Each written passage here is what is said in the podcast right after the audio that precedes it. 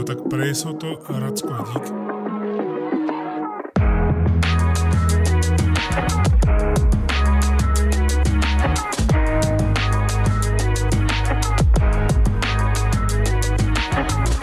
Přesunuli jsme se do květnového měsíce. Michal Petrgál vás všechny srdečně zdraví u dalšího dílu wrestlingového podcastu Kávička. Těsně před spuštěním nahrávání jsem si stihl ještě dát velmi, ale opravdu velmi, velmi působivý debit Kariona Crossa a Scarlett v NXT. Už teď jsem přesvědčený o tom, že pokud se do toho WWE nebude v dalších letech příliš montovat, tak sledujeme, dámy a pánové, půdoucí top star této společnosti, protože má úplně všechno a jsem rád, že se bude moct alespoň teď realizovat v NXT. Určitě to bude velký hráč pro tento brand, protože ve středu se bojuje o ratingy mezi NXT a AEW a Karrion Cross by mohl trochu vyrovnat ty misky váh, uvidíme. AEW má určitě silné trumfy, zjistilo se třeba taková zajímavost na úvod dnešní kávičky, že Orange Cassidy má vůbec nejsledovanější čtvrt hodiny ze všech wrestlerů na rasteru AEW a je velkým katalyzátorem zájmu u casual fanoušků. Což je hodně zajímavá situace. Teď se k nám dostávají čerstvé epizody, které nebyly přetočené někdy před měsícima, to znamená, že AEW například bude moct naplno využívat i Broken Meta Hardyho konečně zase v krásném amfiteátru Daily's Place, kde už poslední Dynamite jednoznačně ukazuje, že je to mnohem lepší místo pro vysílání takového pořadu, kromě toho, že tam také může produkce používat jeřáb, tedy kamerou na jeřábu. Takže zatímco Cross a Scarlett debitovali v NXT, Matt Hardy bude konečně zápasit v AEW a jsem hodně zvědavý na sledovanost v těch dalších týdnech. Tomu se ovšem dnes věnovat nebudeme, protože v tomto díle nás čeká krátké preview, nadcházející placené akce Money in the Bank a hlavní téma. A to kariéra Triple H jako taková. Rozebereme si s ním úplně všechno. Respektive rozebereme si o něm úplně všechno. Takže, milí moji přátelé, dejte se do pohody a věnujte následující hodinku dalšímu wrestlingovému povídání v češtině.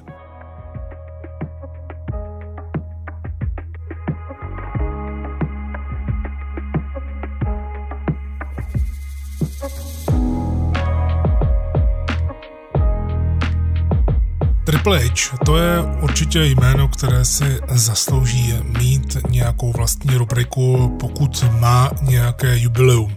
A víme, že WWE už oslavila 25 let jeho kariéry, i když to není žádný kulatý milník, protože kulatý by byl 30 let, ale vzhledem k tomu, že ta kariéra Triple H jakožto wrestlera se už buď přiblížila konci, nebo úplně skončila, tak chápu, že obzvláště v této době eh, WWE dělá všechno pro to, aby nabídla divákům něco. Ale stranou eh, oslav eh, ve SmackDownu nebo v Raw nebo stranou těch segmentů, momentů, které společnost ukázala při svém vysílání, tak bych se chtěl podívat na Triple H jako takového bez nějakých příkras, bez toho, co nám vypráví WWE, protože je jasné, že nebude vyprávět úplně kompletní obrázek.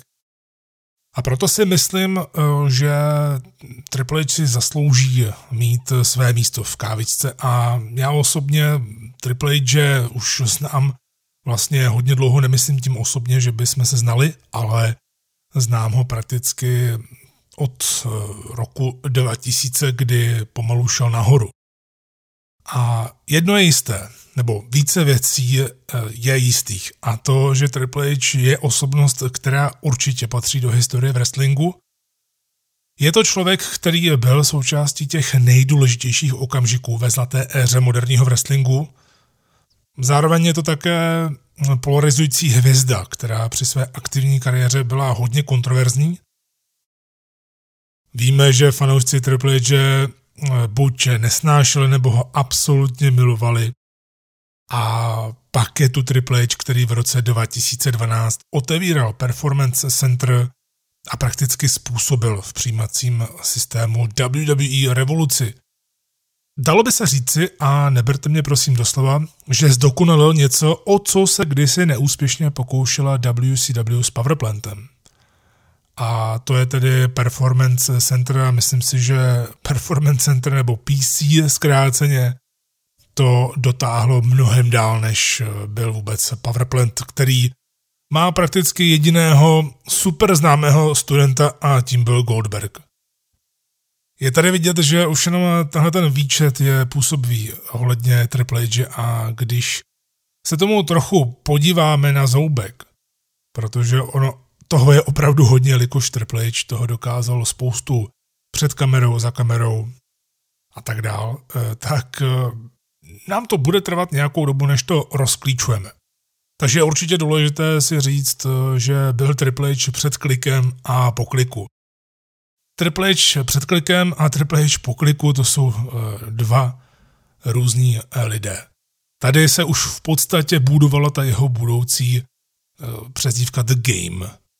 Tedy, že on není studentem té hry, tedy Student of the Game, ale on je ta The Game. To je jedna z těch možná největších pochval, tak to na začátku eh, povídání o Triple Hovi, tak eh, on se vždy učil hodně rychle. A to jak po technické stránce, kdy mu trenér třeba něco ukázal a on to dokázal zopakovat a naučit se docela rychle, tak eh, on se učil hodně rychle i po stránce zákulisní politik. Proto hovořím právě o tom kliku. A to je docela zajímavá paralela s Enzem Amorem, kterého tady chci zmínit právě z toho důvodu, že hodně lidí se také divilo, proč vlastně Enzo Amore kdy se dostal šanci, když vůbec nebyl z wrestlingu a tak podobně. Tak eh, když jsem se nad tím zamyslel, tak mi bylo úplně jasné, že když posloucháte vyprávění příběhu Enza Amoreho, jak začal s wrestlingem a když posloucháte Triple H, eh, jak začal s wrestlingem, tak je to prakticky to samé, protože Oni měli dost podobný příběh v tom, že když se Triple H pokoušel prorazit ve wrestlingu, ještě jako mladý klub, eh, mladý kluk, mladý teenager eh, a chtěl se toho hodně naučit, chtěl se nechat učit od Klara Kovalského, tak prostě otravoval. Otravoval své známé, kteří měli napojení na WWE, protože s nimi eh, trénoval v posilovně a podobný případ je právě Enzo Amore, který se k Triple Hovi dostal právě tímhle tím způsobem. Takže oba dva ale Triple H samozřejmě víc. Každopádně uh, Triple H dokázal sosat jako houba už uh, prakticky od začátku a učil se potom v WWF od toho nejlepšího, protože Triple H byl ještě chvíli v WCW, ale tomu moc nepřinášelo. On chtěl růst a chtěl se učit, chtěl něco znamenat, takže eh, šel z WCW, přestože se mu Bischoff jako mnohým jiným vysmál, co bude dělat u Vince, tak šel za lepším a to lepší rozhodně dostal. A myslím si, že dostal možná vůbec to nejlepší, protože uh, se zpřátelil s HBKem, kterého předtím vůbec neznal a začal s ním trávit čas, byl v zákulisí, poslouchal ho, uh, poslouchal jeho rady, naslouchal i dalším rozhovorům v zákulisí a zkrátka byl takový tichošlápek. Ale jako tichošlápek se dokázal učit od mnohých lidí. Právě tady vznikl onen klik, o kterém jsem hovořil. Utvořilo se zákulisní přátelství, ve kterém byli Scott Hall, Kevin Nash, Sean Waltman, Triple H a Shawn Michaels, což je vtipné, že u prvních tří zmíním ta reálná jména a u Triple H a Shona Michaelse zmíním jejich nejslavnější jména ve wrestlingu. Prostě mi to neleze do hlavy Jean-Paul Levesque a Michael Hickenbottom. To prostě není úplně ono. Prostě Shawn Michaels je Shawn Michaels a tak dále. No, chtěl jsem eh, tím eh, říci a tady se mnou někteří budou souhlasit, jiní zase vůbec ne, tak za mě stoprocentně nebýt kliku, tak Triple H se sám nikam nedostane. On potřeboval tu pomoc, protože Bůh ví, jak by na tom byl v WWE, co by aristokrat z Connecticutu. A to přátelství s Michaelsem a spol zase naopak mu vyneslo jistou ochranu. O tom také klik byl, že se navzájem eh, chránili, navzájem si chtěli vylepšovat finanční podmínky, ale také je potřeba říci, že hodně přemýšleli o wrestlingu. Chtěli eh, dělat spoustu věcí jinak, než jak bylo zaběhnuté. A já si myslím, že ten old school zápach v wrestlingu tam už právě v polovině 90. let byl strašně dlouho cítit a bylo zapotřebí s tím něco udělat, bylo potřeba to změnit. No právě to přátelství se Seanem Michaelsem mu výrazně pomohlo z toho důvodu, že v té době Sean Michaels prakticky už začal být postupně tou top hvězdou. Vince na něj chtěl spoléhat, Michaels přešel z toho akrobata, sexy boje, člena The Rockers s Martin Janettem k tomu talentovanému singles wrestlerovi, který najednou už šel nahoru. Poté, co odešli Hulk Hogan a zkrátka ty hvězdy z 80. které buď už byly úplně vyčpilé, anebo byly vyčpilé, ale šly ještě do WCW si vydělat nějaký ten dolar a udělat tam třeba i revoluci. No, to se týká hlavně Halka Hogena. V každém případě WWE v té době se opírala o Breta Harta, o jiné typy lidí a Shawn Michaels měl být tím dalším. Shawn Michaels měl být tím, kdo po Bretu Hartovi vynese společnost WWE do nových výšin, ale právě jak tomu chtěl osud, tak ten jeho, ta, ta jeho cesta na vrchol byla propojená se začátkem attitude éry, takže WWE byla úplně jiná a nabízela zcela odlišný produkt. A to můžeme sledovat i na chování Triple H, celkové na chování gimmicku Triple H, který se z aristokrata najednou změnil na úplně někoho jiného, byl reálnější, protože ta doba si žádala mít reálnější gimmicky, založené právě na těch skutečnostech. A řekl bych, že to Triple Hovi asi pomohlo. Také mu samozřejmě pomohla spousta náhod, řekněme, protože asi kdyby Scott Hall a Kevin Nash neodešli do WCW za velkými penězi a neutvořili NWO, tak těžko říct, zdali by se Triple H vůbec někdy dostal na vrchol. Nebo právě to, co se dělo s Michaelsem, protože Shawn Michaels, buďme upřímní, v té době byl napěst, byl to velký kretén na všechny lidi, to říkají snad úplně všichni a říká to i sám Michaels, tak to zpětně on na tom byl opravdu už potom nejhůř. I po té zdravotní stránce hodně ho bolela záda, kvůli kterým musel pak předčasně ukončit kariéru, než se vrátil zpátky. A to, že byl Shawn Michaels napěst, Hall a Nash odešli, Triple H tam tak nějak byl, to páté kolo uvozu, Vince mu moc nevěřil a Triple H si v té době zažil právě to, co občas teď v současnosti vidíme, kdy někdo jako Ricochet, eh, někdo jako tenhle, ten tamhle, ten dostanou na chvíli push a najednou eh, jsou buď pohřbíváni, nebo najednou je vůbec nevidíte, protože Vince zkrátka změnil názor, jelikož to říkají všichni, včetně Triple H, který to také několikrát řekl na kameru. V WWE je jeden člověk, kterému se musíte zalíbit a je to jediný filtr celé společnosti a to je Vince. Přes něho to musí všechno projít. Takže dalo by se říci, že mm, tehdy Triple H rozhodně neprocházel tím filtrem Triple H, respektive Vince, a ten ho neviděl jako nějakou velkou hvězdu, což je opravdu osudové, protože ve chvíli, kdy Téměř všichni zlomili nad Michaelsem Hull, kromě samozřejmě Vince, který ho, dalo by se říct, možná bral trochu jako svého syna, takže mu to bylo líto, co provádí, co provádí i se svým osobním životem a tak dále. Každopádně s tím nechtěl nic mít společného a asi tou nejhlasitější osobou nebo tou největší oporou Michael se byl právě Triple H, to je to zajímavé na tom, že Triple H tam byl pro Michaelse jako jediný, když mu bylo nejhůř. A v tu chvíli, i když byl pohřben od Vince, to se také už probíralo, také to není spekulace, ale reálná věc, kdy musel projít takovou tou těžkou zkouškou, protože on měl dostat ten push, protože vypadalo, že je docela dobrý talent a že by mohl jít nahoru, ale ne nahoru, jakože úplně nahoru ve stylu Bret Hart, Shawn Michaels a tak dále, ale zkrátka, že by to mohl být nějaký ten nový neokoukaný talent, kterého využijeme sem tam i do main eventu, ale bude spíš taková ta dobrá ruka, jak se teď eh, populárně říká, prostě dobrý pomocník. Jenomže v tu chvíli se děly šílené věci, protože odešel Bret Hart, odešli Scott Hall, odešli, odešel hm, s ním Kevin Nash, a Shawn Michaels byl zraněný a Shawn Michaels eh, si potřeboval dát uh, pauzu. Takže i přesto, že ho Vince možná tak rok, dobrý rok pohřbíval, Triple H prohrával jeden zápas za druhým, tak tou zkouškou, jak Vince to má i v současnosti rád, že vždy někoho přijme, úplně ho zničí až na dno, pak ho vybuduje nahoru podle svého obrazu. Tohle to je Vincova metoda, která je úplně běžná, Eh, kterou dělá léta a která také není vůbec eh, nic, co by bylo něco neznámého, řekněme. Takže touhletou těžkou zkouškou Triple H prošel a asi mu to pomohlo, protože byla to první ze dvou zatěžkávacích zkoušek a myslím si, že ta druhá největší zkouška právě přišla v podobě D-Generation X. Protože víme, že DX prakticky šla víceméně proti NWO.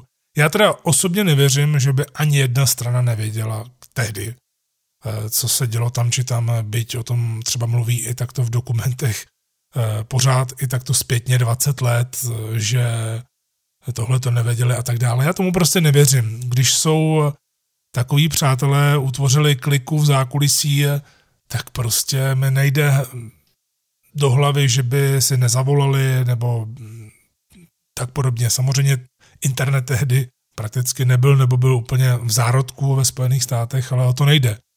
Jsou způsoby, jak si prostě věci říkat a hlavně se můžete navštěvovat.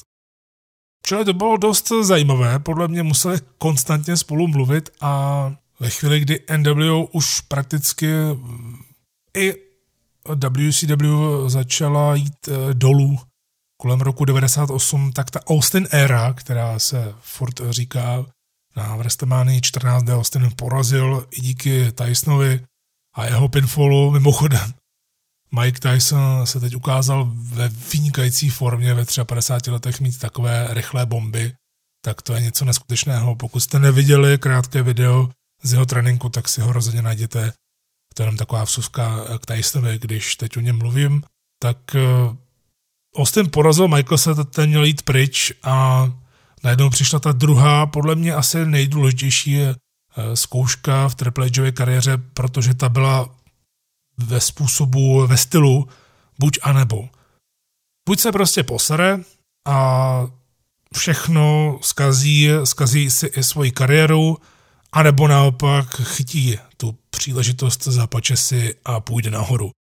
A ono se stalo přesně to druhé protože Triple H eh, nejenom, že se nepodělal, ale hlavně se dokázal právě jako ta houba. On dokázal toho nasesat, jak už jsem o tom mluvil na začátku tohoto povídání, on dokázal jako houba nasesat za ty tři roky všechno potřebné a nedokázal vlastně, nebo respektive nesesypal se a nakonec se dokázal naopak přidat k main eventům WWF, tedy krokově Stone Coldovi, Mankind byl taky main eventer tehdy. Undertaker byl určitě main eventer. Kane víceméně to bylo velké jméno, ale zase tolik se na ty velké story kolem titulu nebo celkově ty velké story kolem WWE eh, nepoužíval. No a Triple H patřil do této šestice. A těch šest táhlo celou společnost, samozřejmě tam byli i podpůrní eh, borci, ale u Triple H eh, se mi vždy líbilo to, mně se vždycky líbilo to, že když bylo potřeba za někoho zaskočit kvůli zranění někoho, tak Triple H byl vždycky připraven a vzal to. Tedy v tomto ohledu je pozitivní oportunista, protože společnost něco potřebovala a Triple H byl vždy připraven a hlavně eh, Vincovi se zalíbil právě z toho důvodu, že jednak rád mluvil o biznesu, rád mluvil s Vincem právě i o věcech, eh, které vůbec nepatří a nesluší wrestlerům, protože se zajímal i o produkci, o výrobu, zajímal se o zákulisí. To jsou hodně velké paralely teď i momentálně s Codem Rhodes v AEW, který je, sice je stále wrestlerem, ale hodně se zajímal už vlastně po skončení eh, WWE o výrobu a vidíte, kde je teď. To je v podstatě jeho funkce, když na trochu menší úrovni než jakou má Triple H. Triple H si tedy dokázal udělat u Vince takový, řekněme, dobrý obrázek, takže ono se toho hodně změnilo a najednou Vince, když viděl, že se nepodělal po odchodu Michaelse, že byl dobrým lídrem DX, protože ostatně se hlavně eh, vzpomíná na ty legendární momenty DX, právě když byla DX Army, ještě z New Age Outlaws, s Chinou a s X-Packem, tak eh, na tohle se vzpomíná hlavně. Samozřejmě, že DX originál to je Michaels, Triple H a China, pak taky Recruit, ale tohle je DX, která dělala tu DX, jakou měli všichni rádi. A to je také potřeba dát za kredit Triple Hovi, nejenom samozřejmě jemu, ale je potřeba uznat, že když bylo zapotřebí cokoliv, tak Triple H byl schopen se toho chopit bez keců a udělat to. Takový vzorný zaměstnanec. A proto přicházela bližší spolupráce s Vincem. Pro mě je to přirozené. Samozřejmě se za ta léta objevila je spekulace, konspirace a podobně, protože to patří do tohohle biznesu. Lidé rádi spekulují a baví se o věcech, které třeba ani neexistují nebo jsou jenom v jejich hlavách, ale potřebují to někam ventilovat. O tom to vlastně je. Teď kávička je prakticky to samé. My si tady povídáme, moc tady sice nespekulujeme, ale povídáme si o wrestlingu, protože to máme rádi a sami vymýšlíme nějaké scénáře, ať už tedy fiktivní nebo reálné. No a jednou z těch konspirací, kterým já doteď absolutně nevěřím a nikdy věřit nebudu, je to, že Triple H se dostal vlastně k moci, řekněme, na pozici main eventera a pak i do toho korporátu přes Stefany, která se nakonec stala jeho manželkou, tedy dcera Vince. A hodně se právě spekulovalo o tom, že ten vztah se Stefany Triple H by pomohl. Určitě samozřejmě eh, by to nebylo tak, že by eh, Vince na něj se díval úplně stejně jako předtím, když Stefany neměl. Samozřejmě, že ho bral jako svého zeťáka, to jo, ale víte, jak to chodí eh, s lidmi, kteří mají k sobě třeba ještě blíž než normální lidi. Jako když máte třeba dva bojovníky, kteří spolu tráví nejvíce času, jsou to skoro jako bráchové a pak mají spolu bojovat, tak oni se budou řezat daleko víc, stejně jako wrestleri. Když mají proti sobě zápas bráchové, Matt, Jeff Hardy, Young Bucks a další a další a další, nebo nejlepší kamarádi právě Triple H a HBK, tak se dokážou daleko víc rozsekat, než profesionálové, kteří nastupují do zápasu a berou to jako jeden z dalších zápasů. A takhle to přesně vnímám, ten vztah Vince a Triple H, protože jasně Triple H ho bere za vzor právě v rámci toho korporátu, hodně se toho od něj naučil, ale taky je potřeba říct, že Triple H vůbec nějak neodmítá tvrzení, že se často spolu neschodnou a někdy na sebe i řvou, právě když je zapotřebí něco vytvořit nebo se bavit o nějaké kreativitě tak eh, ne, že by úplně pokaždé našli eh, stejnou cestu. A to je potřeba říct, že pro mě to spíš byl takový ten přirozený posun. Samozřejmě, že to, že byl jeho zeťák, tak eh, do jisté míry mu nějak pomohlo, ale nevěřím tomu, že kdyby byl úplně neschopný, totálně neschopný, jak jako wrestler nedokázal by lákat lidi do hal, což dokázal, protože měl hodně velké ovace, neměl tak velké ovace jako třeba eh, Stone Cold nebo The Rock v dobách své největší slávy, ale, nebo jako Mankind tehdy, ale ty ovace měl a měl je třeba i eh, hlavně především, když se vracel po tom brutálním zranění v roce 2002, to byla ohlušující reakce, když se vracel zpátky na začátku toho roku. To se samozřejmě týká i eh, Chiny, která byla jeho přítelkyní nějakou dobu a hodně se tam spekulovalo právě o tom, že Triple H v jednu chvíli začal chodit se Stefany, ale ještě se nerozešel s Chinou. Tohle mi je eh, v celku jedno, ale hodně populární a rozšířená konspirace je taková, že China právě byla odejta z WWE kvůli tomuhle, že třeba Stefany na ní žárlila a zařídila.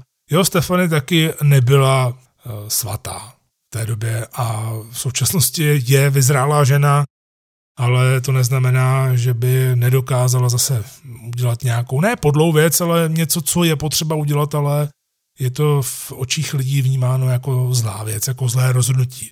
Tak možná Stefany třeba žárlila, ale řekne vám to člověk, který tam byl přímo u toho a byl součástí všech těch důležitých plánů. A to je Jim Ross, který konečně po letech eh, také má možnost nejenom prostřednictvím podcastu, ale také tím, že je zase po delší době vnímán právě jako ten hlavní komentátor, řekněme, pro televizi, pro eh, společnost, která je na velké televizi, kterou sleduje mnohem víc lidí, tak Jim Ross může postupně uvolňovat některé příběhy, které si třeba nechal pod pokličku a hodně lidí zajímalo eh, právě to, co se stalo s Chinou, protože ona byla hodně populární, víme, Mama Sita, její příběh eh, s Edim Gerrem byl super, China byla průkopnicí pro ženy, které hm, pak přišly po ní, to znamená počajně, prakticky eh, ženy se nebály jít do atletických zápasů, když dostali možnost, takže tam nastala ta zlatá éra, kde byly Trish, Lita, Jazz, Victoria a další. A China měla být prakticky asi tváří té ženské divize, nebo jak to říct, ale ten její odchod eh, byl hlavně způsoben tím, a to Jim Ross říkal relativně nedávno. A to je potřeba si také uvědomit. Protože Jim Ross už nemá žádnou agendu v WWE a nemusí nám mazat met kolem pusy a řekl to prostě, jak to je. China prostě nezmizela z této společnosti kvůli nějaké nedůvěře nebo žárlivosti Stefany. Ta na ní možná třeba žádla, to jo. Tak ten hlavní důvod byl ten, že China eh, právě tom roce 2001 nebo kdy to bylo, tak China chtěla vyjednávat o nové smlouvě a přišla sama. Víte, jak China dokázala potom, jaká dokázala být, eh, když už měla i ty drogové problémy a tak dále, že byla jsem tam i trochu mimo, tady ještě na drogách, eh, dejme tomu tolik nebyla, ale samozřejmě, že něco pobírala, ale ne vždycky to měla úplně srovnané v hlavě eh, normálně i za dobu, i za doby své řekněme, největší slávy v této společnosti a přišla za vedením a chtěla milion dolarů. Chtěla milion dolarů z toho důvodu, že si prý myslí, eh, že je na stejné úrovni jako Stone Cold, eh, co se týče popularity a že by měla být i jako žena ohodnocena právě takhle. A to způsobilo to, že zkrátka nechtěla ustoupit, samozřejmě společnost by jí nedala milion dolarů, upřímně se ani nedivím, protože China, jo, byla to velká postava, byla to průkopnice, ale Hlavně se dostala do popředí díky DX, kteří ji tam nechali. Ona byla jejich bodyguard a nic víc. Samozřejmě pak se dostala eh, dál a byla tou průkopnicí, ale to je všechno. Rozhodně nějakou popularitu Stone Colda tomu se nemohla ani přiblížit, ani v nejmenším. Rozhodně asi jako tvář ženské divize na několik dalších let, než by přišla enkláva dalších, to jo, s tím souhlasím, ale rozhodně aby si někdo myslel, že je na úrovni Stone Colda, který byl nejvýdělečnější superstar vůbec v historii pro společnost, který je v úplném píku své popularity znamenal sold out pro každou arénu, vyprodáno pro každou arénu prakticky několik týdnů v kuse ve Spojených státech amerických a to byly haly pro 20 tisíc lidí. Eh, max. To znamená kolem 15 tisíc, 15 tisíc až 20 tisíc. Takže srovnávat se s někým takovým je úplná hloupost a společnost eh, podle mě pochopila, že tady se prostě nedohodne a tak Čena odešla a odešla dost neslavným způsobem, prakticky jenom odešla a zmizela najednou a pak už víme, co se s ní stalo, takže tím právě chci říct, že tohle také patří k populárním konspiracím, že tam rozhodně za to mohla Stefany a tak dále, ale teď víme i úplně jiný příběh, který pochází z nezávislého zdroje, který tam přímo byl při tom vyjednávání a nemá už teď žádné řetězy a okovy eh, na sobě, takže nám může říkat takovéto zajímavosti. Takže eh, od těchto konspirací jsme se prakticky dostali do éry, která je teď hodně popisována na networku zajímavým seriálem Ruthless Aggression. Pět dílů si myslím, že to teď momentálně má. Pokud jste neviděli, dejte tomu určitě eh, čas, protože Rozhodně to stojí za to a pokud máte rádi historii a třeba jste u této éry nebyli, tak vám to přiblíží hodně. No a Triple H právě v téhle době už od toho roku 2002, kdy se vrátil po tom brutálním zranění, on měl vlastně dvě závažná zranění a s oběma dokázal nejenom dokončit zápas, co měl, ale hlavně se s obou dostal a byl ještě silnější. To je tak nějak eh, Triple velká devíza, to se musí rozhodně nechat a taky se hlavně objevil v docela nelehké eh, části. Po ukončení Monday Night Wars, po ukončení Attitude Era prakticky hledali se nové talenty po odchodu velkých superhvězd a Triple H tedy musel být strašně dlouho na vrcholu. Tím samozřejmě eh, netvrdím, že by se mu tam nelíbilo, že by rozhodně chtěl hned eh, pryč, to ne, ale asi si myslel, eh, že právě Randy Orton bude třeba pak nový top heel, což se prakticky nikdy nestalo. Randy Orton měl vždycky nějaké problémy s chováním, se zraněním a tak dále. Prostě to nefungovalo, několikrát mu ujel vlak a tak se tváří společnosti jednoznačně stal John Cena na hodně dlouhou dobu, možná na až příliš dlouhou dobu eh, z toho objektivního hlediska, ale je potřeba říci, že on k sobě neměl parťáka, podobně jako tehdy byli Drog a Stone Cold. Orton se tam sice nachomítl až po čase a my jsme chtěli vidět ten zápas Cena Orton, ale už to nebylo ono. To znamená, že jsme dostali Triple H, který byl prakticky permanentně až do roku 2009 využíván jako main eventer, než se začal, dalo by se říct, eh, stahovat do ústraní, dvakrát znovu vytvořil DX, jednou to bylo ještě, když bojovali proti McMahonovcům se Spirit Squad, to bylo hodně vtipné období. A pak po třetí, když se vrátili zpátky z DX, tak už to byla taková PG verze, čili Triple H postupně upadal, nemyslím tím, že by upadal na popularitě, ale on tak nějak šel už do ústraní, ne úplně strašně moc, ale hlavní je rok 2011, protože tam se právě stal provozním ředitelem, řekněme, stal se tím šéfem denních operací, což znamená, že jezdil na každou house show, všude byl, o všechno se staral, byl takovou prodlouženou rukou Vince, ale už nezávislou rozhodně. Čili jsme dostali provozního ředitele, který jsem tam měl nějaké velké zápasy, ale něco se už dělo pod pokličkou, co podle mě Triple H definuje daleko víc než cokoliv jiného pro mě. A to je, že bylo vybudováno Performance Center, předělala se NXT na to, co je dnes, vybudoval se brand, který má televizní smlouvu, ten brand je globální a stále tak nějak Vince eh, se spoléhal na to, že Triple H prostě bude mít velké zápasy a dobře mu za to zaplatí a tak dále. To byl tedy Triple H posledních deseti let, řekněme. Dalo by se tedy říct, že nebýt Triple H, tak nemáme NXT, nemáme NXT TakeOver, což je hodně oceňovaná akce po každé, prakticky na stejné úrovni jako New Japan akce.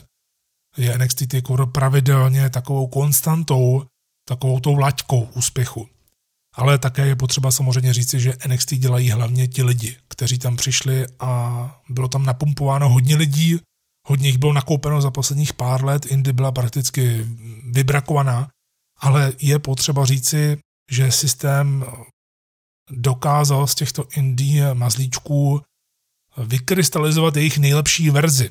Ne samozřejmě u všech, ale právě tady to napojení na příběh Gargano a Champa, pokud jste neslyšeli mé povídání o Garganovi a Champovi a chcete, tak si nalete kávičku číslo 6. Tam je to dost podrobně a právě Triple H s tím má hodně co dočinění. Triple H nám tady přes NXT ukázal, jaká by mohla být WWE, kdyby tam nebylo tisíc oddělení, kdyby tam nebyl jeden filtr jménem Vince a hromada akcionářů, kteří mají různé názory. Tedy NXT se stala takovým kanibalem a rebelem zároveň, to znamená Indy uvnitř WWE, společnost nebo brand, který dělá všechno opačně, který vlastně je takovým rebelem tomu hlavnímu rastru, se vždy říkalo.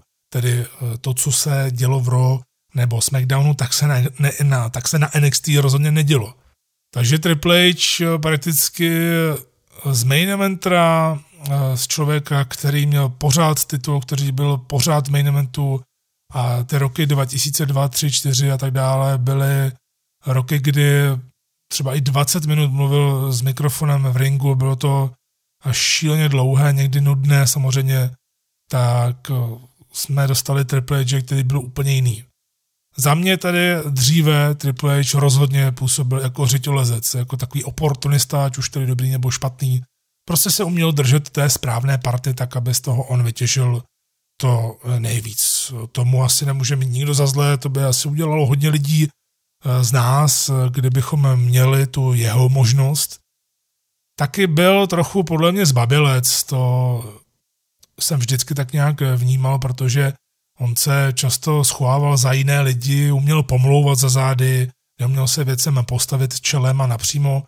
Sem tam to občas ještě dělá, občas to vysvětne, obzvláště když se nekontroluje, ale on už to také dokáže zvládat. Tam je ta Vincova škola, že On dokáže, když eh, jsou kamery zaplé a mikrofony zaplé, což je teďka prakticky pořád, tak se hlídá.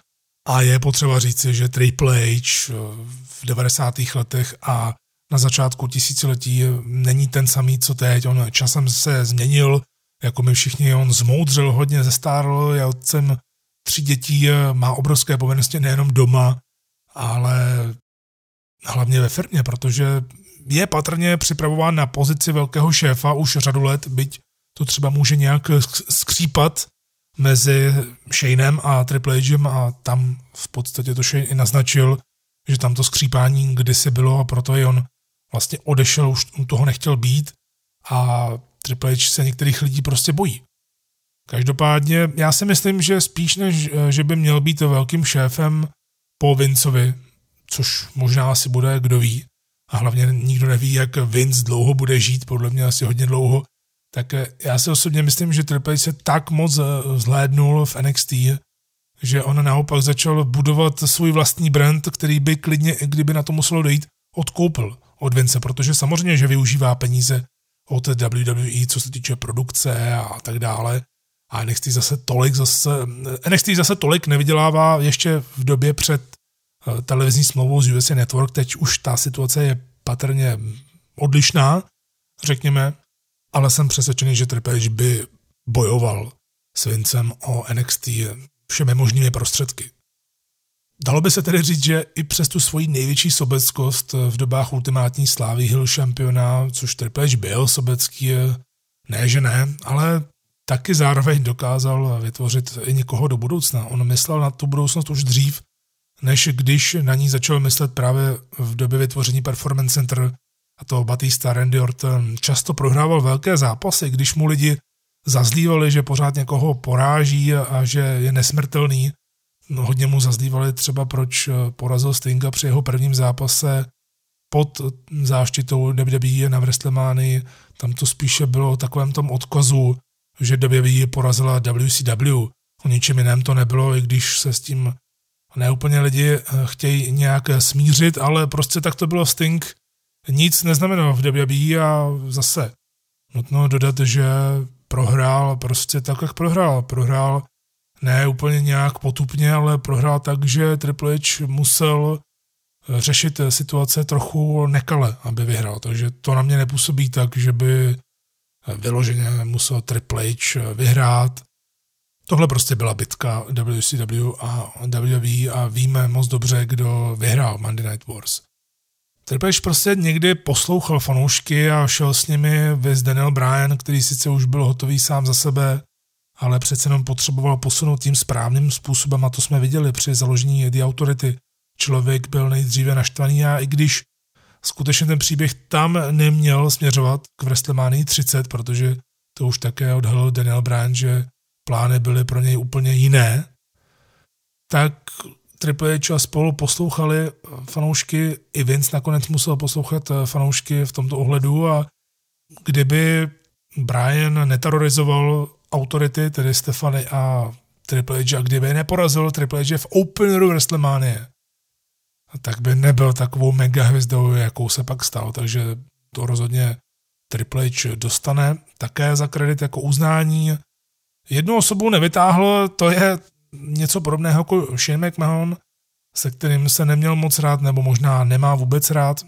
A to druhé jméno je zcela jednoznačně CM Punk, protože CM Punk se stal mega hvězdou sám za sebe, mm, začal najednou prodávat víc trček než John Cena, opravdu ten rok 2011 znamenal takovou výměnu stráže a ne všichni to dokázali zkousnout. A Triple H prostě nemá rád takovouhle nátoru. Je to na něm vidět, on má rád nějaký řád, On má rád eh, poslušnost, řekněme, CM Punk je všechno, jenom ne tyhle ty věci a oni se nikdy neměli rádi, i když spolu dělali biznis a měli spolu zápas, měli spolu nějaký ten eh, příběh, tak právě Triple H je osoba, která by udělala všechno pro to, aby se CM Punk nikdy nevrátil do této společnosti, protože on ho nikdy neměl rád.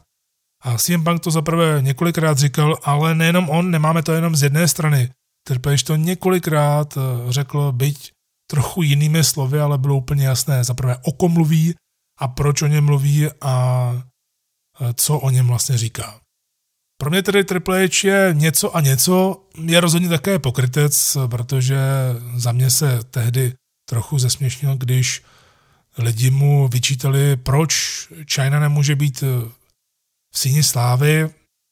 I tak to třeba, dejme tomu, posmrtně on to vysvětloval, že je to těžké, když eh, třeba i jeho děti nebo celkové děti pak, eh, protože ji neznají, tak budou googlit, eh, kdo je to China a první, co jim vyleze, taky porno. Ale zároveň je v síně slávy Sany, která sice porno před uvedením do síně slávy nedělala, ale pak ho dělala a dělala ho hodně. On se pak i skončila ve vězení a jsou tam i jiné kontroverzní osoby a na to už H prostě neodpoví. To mně přijde takové hodně pokrytecké, navíc China si tohleto rozhodně nezaslouží, protože i přes ten její nechvalný konec, jak jsme o tom mluvili, tak si myslím, že si zaslouží mnohem lepší zacházení a Triple to pak i částečně, řekněme, napravil právě ve chvíli, kdy se uváděla DX do síně slávy a China byla prakticky zmíněna Triple a to způsobilo si myslím, že velmi velmi eh, dobrou odezvu od fanoušků a tak nějak si to u nich vyžehlil. Triple H je takový ten člověk, eh, který časem pochopí, že udělal nějaké špatné věci a snaží se to buď zahladit nějakým způsobem, nebo opravdu se snaží eh, s tím pracovat a zlepšit to. To ovšem nemění nic na tom, že CM Punk bude vždycky osinou v zadku pro něj. Ale přesto Triple H může za obnovení mostu mezi mnoha zapovědenými lidmi Ultimate Warrior Bruno Sammartino Triple H taky dokázal zdolat tu překážku, i když to tak nevypadalo, i když to vypadalo jako hloupý vtip, ale dokázal zdolat tu překážku, kdy zdůrazňoval, že při těch nákupech Indy v době, kdy právě přišel Samoa Joe, že jejich cílem je už je nepřejmenovávat na pitomá jména, sem tam nějaké to jméno bylo přejmenováno, eh, ale jinak tam máme Adam Cole, Johnny Gargano, Tomaso Ciampa, Keith Lee, hm, ti, kteří měli třeba, dejme tomu, eh, hloupější jméno na Indy, tak dostali lepší na NXT. Pro mě třeba Punishment eh, Martinez, alias teď Damien Priest. Damien Priest je za mě tisíckrát lepší a tak dále. Takže Triple H způsobil i tohle a je potřeba na to nezapomínat. Ostatně Triple H je takový balíček. Můj osobní názor na ně, když budu končit tuhleto rubriku, je takový, že on mi nikdy nevoněl jako sidekick, když byl v DX, když byl po boku Shona Michaelsa, prostě neměl jsem ho moc rád, byl takový hodně, jak to říct, pubertální, ale ne tím dobrým slova, ne v tom dobrém slova smyslu. A neměl jsem ho ani moc rád, když byl úplně na vrcholu v té Ruthless Aggression éře. Nicméně nemůžu říct, že by nedělal památné příběhy, že by eh, neuměl mít eh, super zápasy. Někdy je pravdou, že ty zápasy byly až moc epické, zdlouhavé a nudné, jako mít 30-40 minutové zápasy, ale prakticky se po 20 minutách už nudit a pak to zažít znovu a znovu, tak to opravdu nechcete. Takovouhle éru už eh, bych nerad zažil. Ale zase jindy to přesně trefilo tu správnou notu End of an Era match. Celkově ty dva zápasy s Takerem dobře nedosahovaly takových mega kvalit jako zápasy HBK s Takerem, ty dva po sobě jdoucí, ale minimálně ta End of an Era match, to je něco, co se jednak opakovat už nikdy nebude, ale hlavně právě tam ukázal Triple H, proč je The Game, proč má ten cit pro ty zápasy, proč má cit na timing, na poslouchání fanoušků a celkově jít ten old school styl, nepřipravovat tolik věcí dopředu, prostě jet tu flow a to Triple H umí. Občas je sice zbytečně uštěpačný a sarkastický, což asi lidem tolik nevadí, ale třeba já si nemyslím, že by pokaždé asi říkal to, co si myslí, protože někdy to na něm poznáte, že něco říká a prakticky vy víte, že to tak nemyslí. A to u něj mám dost často, obzvláště na tiskovkách. Každopádně úplně závěrem se musí říct, že bez Triple H se historie wrestlingu moc vyprávět tedy nedá. Eh, teda nedá. Eh, pro mě má on mnohem větší hodnotu jako člověk, který myslel na budoucnost a bez Vincova vlivu vytvořil Performance Center a NXT a to ostatně má vliv i na současný produkt, protože nebýt NXT a přílivu indie lidí, tak by WWE měla hodně omezený roster stárnoucích a nefungujících lidí. To znamená, že Triple H je pro mě někdo, koho si budu víc vážit jako člověka, co udělal po svém zenitu aktivní kariéry, než eh, za to, co dokázal ve své aktivní wrestlingové kariéře. To znamená, pro mě má větší hodnotu ten korporátní Triple H a za to si ho vážím. Ale celkově těch 25 let, eh, které se teď oslavovaly, tak rozhodně tohle je člověk, který Samozřejmě rozdělil fanoušky na několik táborů, to je jasné, o tom se ani nemusíme bavit a je to člověk, který třeba bude vždy nesnášen několika fanoušky nebo několika skupinami eh, fanoušků, ale rozhodně je to také eh, borec, který vytvořil něco, o čem v té době ani nikdo nepřemýšlel v takhle velkém korporátu, jelikož už bylo zapotřebí něco dělat právě s výměnou stráže a Triple H to přes ty porodní bolesti dokázal vyřešit si myslím docela dost geniálně a teď vidíme právě i plody jeho práce, takže za tomu patří poděkování. A ostatně tímhle tím poděkováním můžeme ukončit tuto rubriku o Triple Hovi a jeho životě a jeho kariéře. Triple H tedy máme za sebou a na závěr dnešní kávečky si dáme takové malé, krátké preview eh, k Money in the Bank pay-per-view, což už bude tuhletu neděli. WWE přichystala první placenou akci po WrestleManii a, a hlavním prodejním tělesem je samozřejmě ladder match, nebo vlastně dva Money in the Bank ladder match, ale tentokrát je jiné.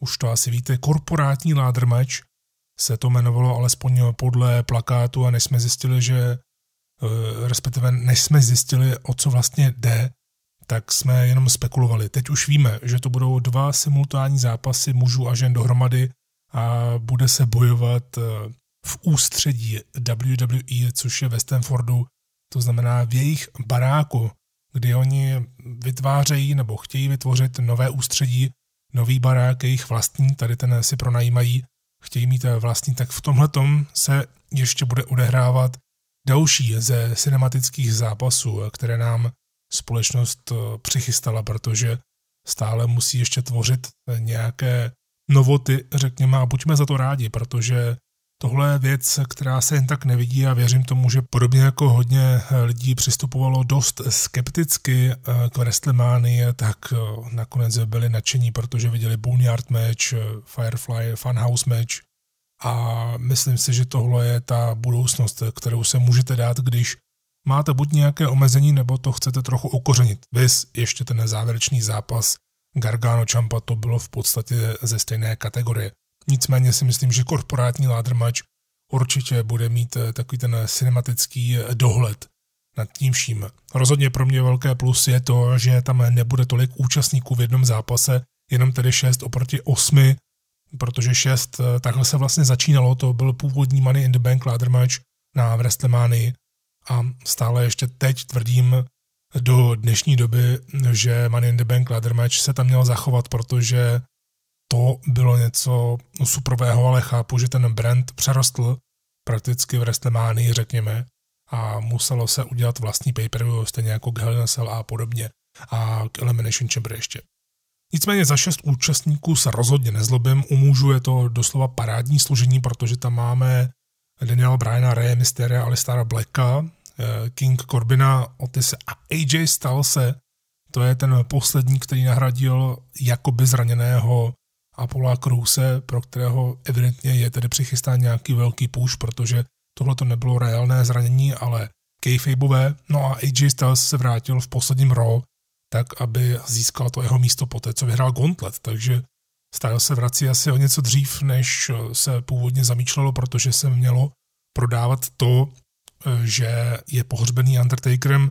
Škoda, že se tam nevyužilo jak to pohřbení při jeho návratu, tak to, že je vlastně sám, že už nemá Gelouse a Andersona, kteří byli propuštěni. A já osobně bych to zapojil do takového kontextu, že by najednou Styles, když by se vracel, tak by byl ten Lone Wolf, ten samotář podobně jako to vyšlo perfektně v TNA tehdy, kdy Stes kompletně změnil svůj gimmick a najednou začal chodit v bundě, měl kapuci na sobě a byl takový eh, ten Styles, který vůbec nemluvil a hrozně to k němu sedělo v té době a myslím si, že teď by se to také docela hodilo, i když možná by tam byly určité podobnosti s Blackem a tomu se asi chtějí vyhnout. Každopádně já bych byl i pro, kdyby se Styles postupně proměňoval a najednou by to vedlo potom k nějakému tomu babyfaceovskému ternu zase, protože Styles je výborný babyface, ale jak jsme viděli, tak je i výborný heel. Takže za to bych se nezlobil, ale to zatím nepřichází, takže musíme pracovat s tím, co je. Tady máme tři jasné babyfacey, což jsou Brian, Mysterio, Otis. Máme tam dva jasné healy, Corbin a Stylese a jednoho hybrida, což je Alistair Black. Tak eh, Brian a Corbin ti už kufřík měli, Brian ho dokázal speněžit, Corbin ne. Mysterio ten zase zažil a hodně se to prodává, ta myšlenka eh, na televizi WWE, eh, že už zažil, jaké to je být šampionem, když na něm někdo speněží ten kufřík, to se stalo, když Kane vyhrál Money in the Bank ladder match a ten stejný večer ho speněžil právě na Mysteriovi. Otis ten nutno říci, ať už se ten příběh kolem Ziglera, Menderos a Sonya Deville líbil lidem nebo vůbec ne, tak eh, musí se nechat to, že má opravdu pěkný booking. Jak před WrestleMania měl dobrý booking, tak teď eh, po WrestleMania, protože je to takové logické vyústění jeho větší popularity a celkově taky podpory v zákulisí, protože tam je to evidentní, takže tohleto místo, které on získal, mně se to líbí, protože najednou tam máme zaprvé člověka, který běžně asi nebude stoupat po žebříku, ale taky tam máme člověka, který je úplně jiná váhová kategorie, což eh, potřebujete. A už jsme z minulosti viděli, že to funguje, když tam nejsou jenom akrobati. Alistair Black to je vlastně nové jméno do eh, této loterie, je to taková neznámá, samozřejmě, že on je favoritem na main event slot v tomto roce, protože kromě druhá McIntyra je jasné, že Paul Heyman eh, pracuje ještě na dalších lidech tak, aby čerstvé tváře se dokázaly dostat do hlavních taháků a myslím si, že Black je první na řadě, že to bude další velká hvězda, která bude dostávat titulové zápasy, eh, potažmo tedy se stane třeba v budoucnu někdy šampionem. Co se týče toho, kdo by měl vyhrát nebo neměl vyhrát, to není ani tak směrodatné, ale spíš uh, pro mě je jednoznačně největším favoritem momentálně na vítězství AJ Styles a WWE to tak dělá, aby působil jako největší favorit, takže když opravdu vyhraje, tak lidi si řeknou, jo, to dává smysl, naopak, když zase nevyhraje, tak eh, pro lidi to bude překvapení. Čili je to taková win-win situace pro toho promotora, který to bukuje, Samozřejmě největší favoriti jsou eh, Corbin a Styles celkově, ať už se to eh, fanouškům líbí nebo ne, tak King Corbin je prostě bukován silně a častokrát neprohrává, když už prohrává, tak ne úplně čistě, anebo s někým takovým, jako je eh, Roman Reigns. Za mě Corbin, proč ne, už bych byl rád, aby sundal časem ten gimmick King Corbina, i když to umí skvěle, ale myslím si, že může jít dál, může se klidně vrátit k Baronovi, nechat si tu nástupovku, kterou má, tedy myslím tu eh, druhou, ne tu smíchanou eh, teď s tou královskou.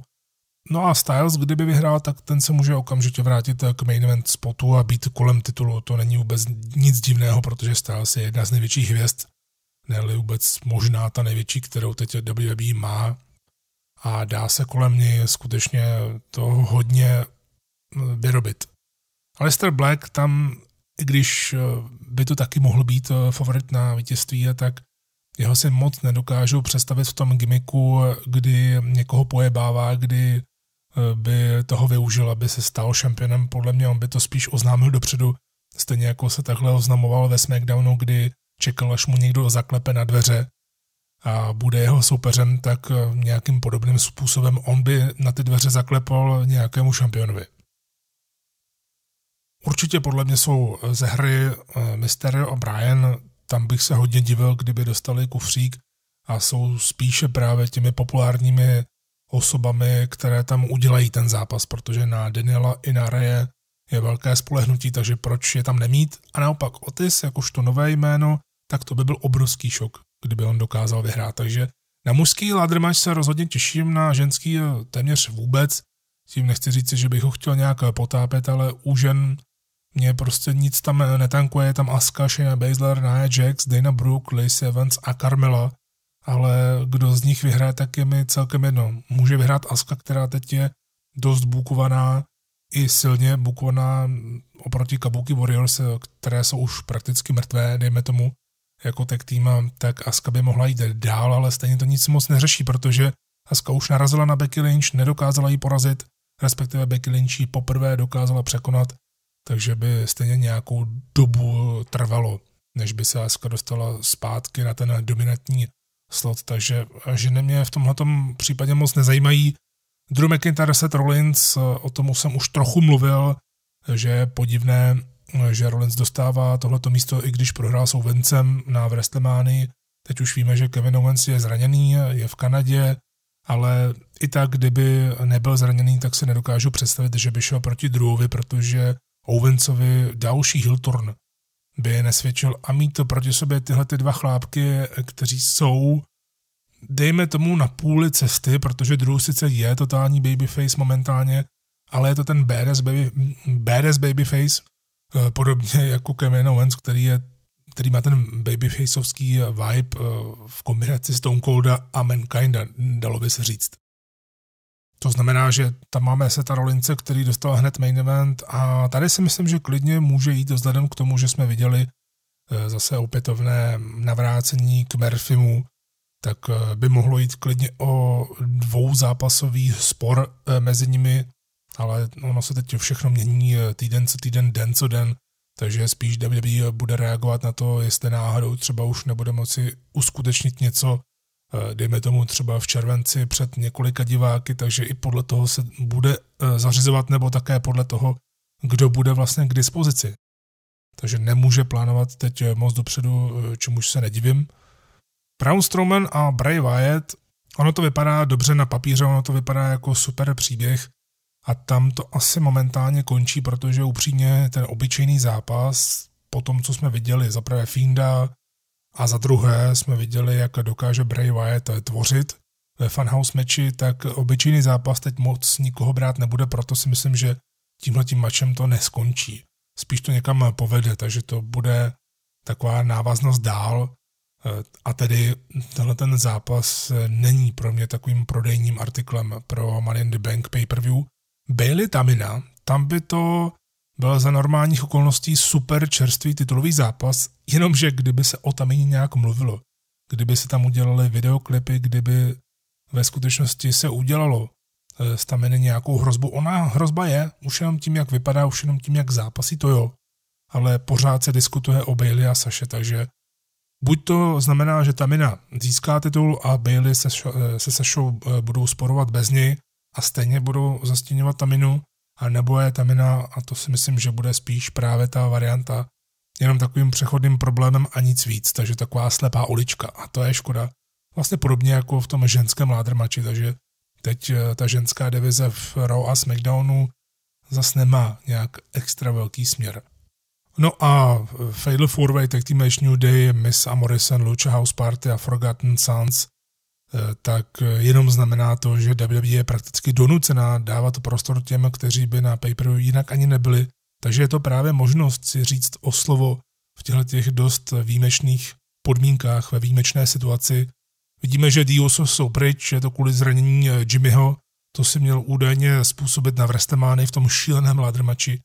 Takže Diosos prý snad přes půl roku budou zase pryč. Eh, nebo nevím, jestli něco budou chtít dělat s Jayem Usem, dost o tom pochybuju. Každopádně to určitě bude zábavný zápas a takový ten eh, možná i dle knihy pravidel WWE v uvozovkách, eh, kde bych se vůbec nedivil, kdyby Forgotten Sons dostali ten potvrzený push na začátku své kariéry, ukradli by tituly a něco by se s nimi dělo. Proč ne ostatně, ale rozhodně bych se na ně spíš zaměřil profilově, aby byly nějaké nové medailonky, kde už eh, Cutler kde už eh, Steve Cutler nemá vlasy, protože v tom, úvod, eh, v tom úvodním medailonku bylo vidět, že to je ještě z NXT, starý medailonek, který samozřejmě v těchto podmínkách museli nějak pustit a neměli možnost natočit něco nového. Ale rozhodně Forgotten Sons, proč ne? Proč jim nedat nějaký ten push, ať už dostanou tituly nebo ne, tak rozhodně teď, kdy jindy, než teď eh, můžete využít ten čas v televizi a vyprávět o nich příběhy, protože rozhodně o všech je co vyprávět. Máme tam tři tělesa, která jsou hodně zajímavá. Máme tam prakticky dva vysloužilé vojáky a jednoho bývalého šampiona, tech šampiona NXT, takže je na čem pracovat. Otázka tedy na závěr, proč se dívat na Money in the Bank, pokud se ptáte, tak určitě kvůli tomu, proč se to pay-per-view jmenuje tak, jak se jmenuje. Stoprocentně jsem přesvědčený o tom, že Money in the Bank zápasy potěší úplně všechny, protože to bude něco jiného a klobouk dolů před WWE za to, že se snaží adaptovat. Rozhodně tady chci aplaudovat WWE za to, že dělá všechno možné pro to, aby to nějak fungovalo.